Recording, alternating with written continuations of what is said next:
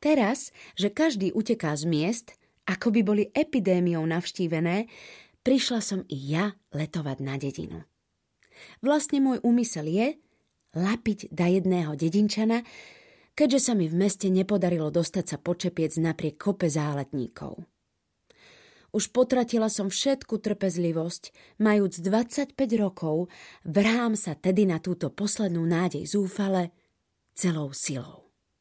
Môj ujec, farár v dedine, volával ma každý rok na leto. Vždy som opovrhla vraviac. A čo mne dedina? Zadukať nevidíš elegantného človeka. Teraz, sklamúť sa v elegantných ľuďoch, ktorí len obletujú a neberú, začala som rojčiť – za prostodušnými dedinčanmi, ktorí neobletujú, nedvoria, nezaľubujú sa, ale berú. Ujec, ako som zbadala, nebol veľmi natešený, keď som sa mu v dome zjavila. Krútil hlavou.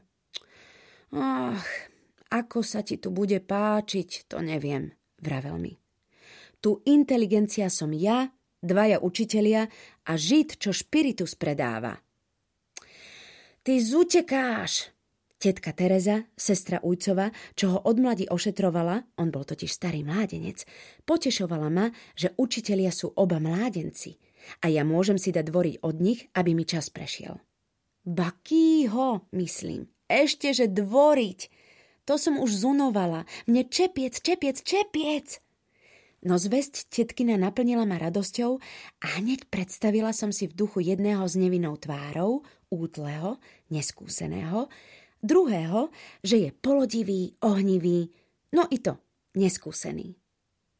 Večer, keď ma tetka odprevadila do vykázanej mne izby na odpočinok, písala som domov list s otázkou. Dali by ste ma za dedinského učiteľa, či by ste ma nedali? Dnes predstavil mi ujec učiteľov. Obaja prišli naraz na ferbličku, ako boli navyknutí kartúvať za každé popoludnie. Pokláňali sa mi zdvorile, keď ich ujec predstavil a hneď sadli k stolu. Sedeli sme tu na dvore pod stromom v chládku v spoločnosti tetkyných kačíc a sliepok. Ja čítala som stranou román.